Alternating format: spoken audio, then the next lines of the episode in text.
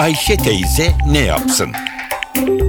Güngör Oras, Ayşe teyzeye ekonomide olan biteni anlatıyor. Merhaba sayın dinleyiciler. Merhaba Ayşe Hanım teyze, merhaba Ali Rıza Bey amca. Bugün size Türkiye'deki bitkisel üretim konusunda bilgi vermeye çalışacağım.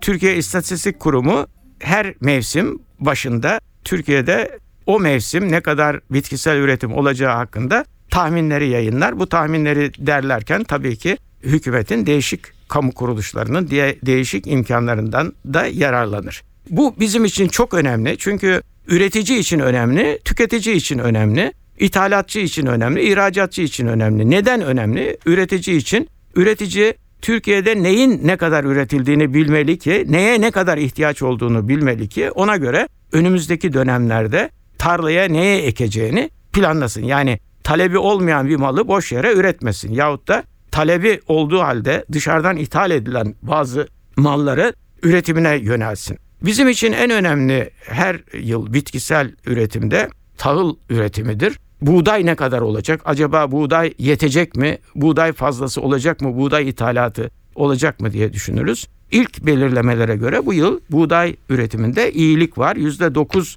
oranında geçen yıla göre buğday üretiminde bir artış olacak. İkinci önemli nokta mısırdır bizim için. Çünkü mısır özellikle son zamanlarda hayvan yemi olarak da kullanılıyor.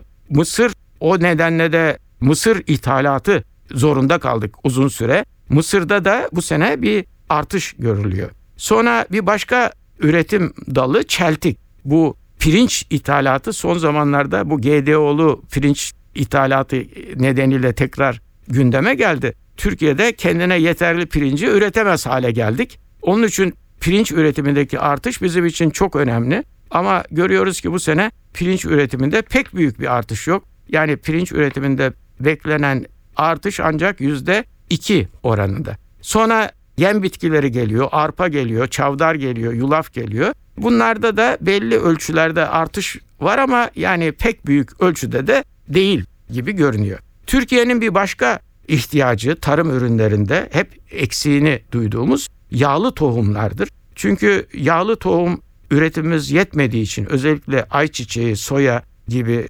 yerli yağlı bitkiler üretimi artmadığı için biz her yıl hem bu tohumları, yağlı tohumları ithal ediyoruz hem de ham yağ ithal etmek mecburiyetinde kalıyoruz. Bu sene ayçiçeği üretiminde yüzde beşlik bir artış bekleniyor. Yetersiz. Susamda artış bekleniyor ama gene de her şeye rağmen susam ithal ediyoruz. Yani şu simidin üstündeki susamı da dışarıdan ithal ediyoruz. Tütün üretimi yavaşladı biliyorsunuz. Yani tütüne, Türk tütününe, şark tütününe talep yok. Şeker pancarı üretimi normal gidiyor. Bir başka bizim için önemli olan sanayide özellikle kullandığımız için pamuk üretimi. Pamuk üretimimizde son zamanlarda yetersizlik ortaya çıktığı için dışarıdan pamuk ithal etmeye başladık. Pamuk tarlalarında başka ürünler yetiştirilmeye başladı. Maalesef bu sene pamuk üretiminde e, yeterli ölçüde bir artış görünmüyor. Bu da üzülecek bir nokta.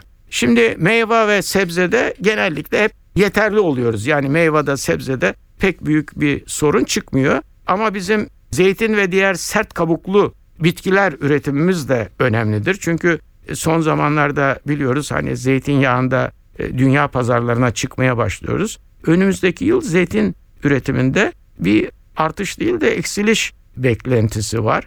Son zamanlarda tekrar ediyoruz. Yani bir cevizi bile ithal etmeye başladık. Neden? Çünkü birçok ceviz ağaçlarını kestik.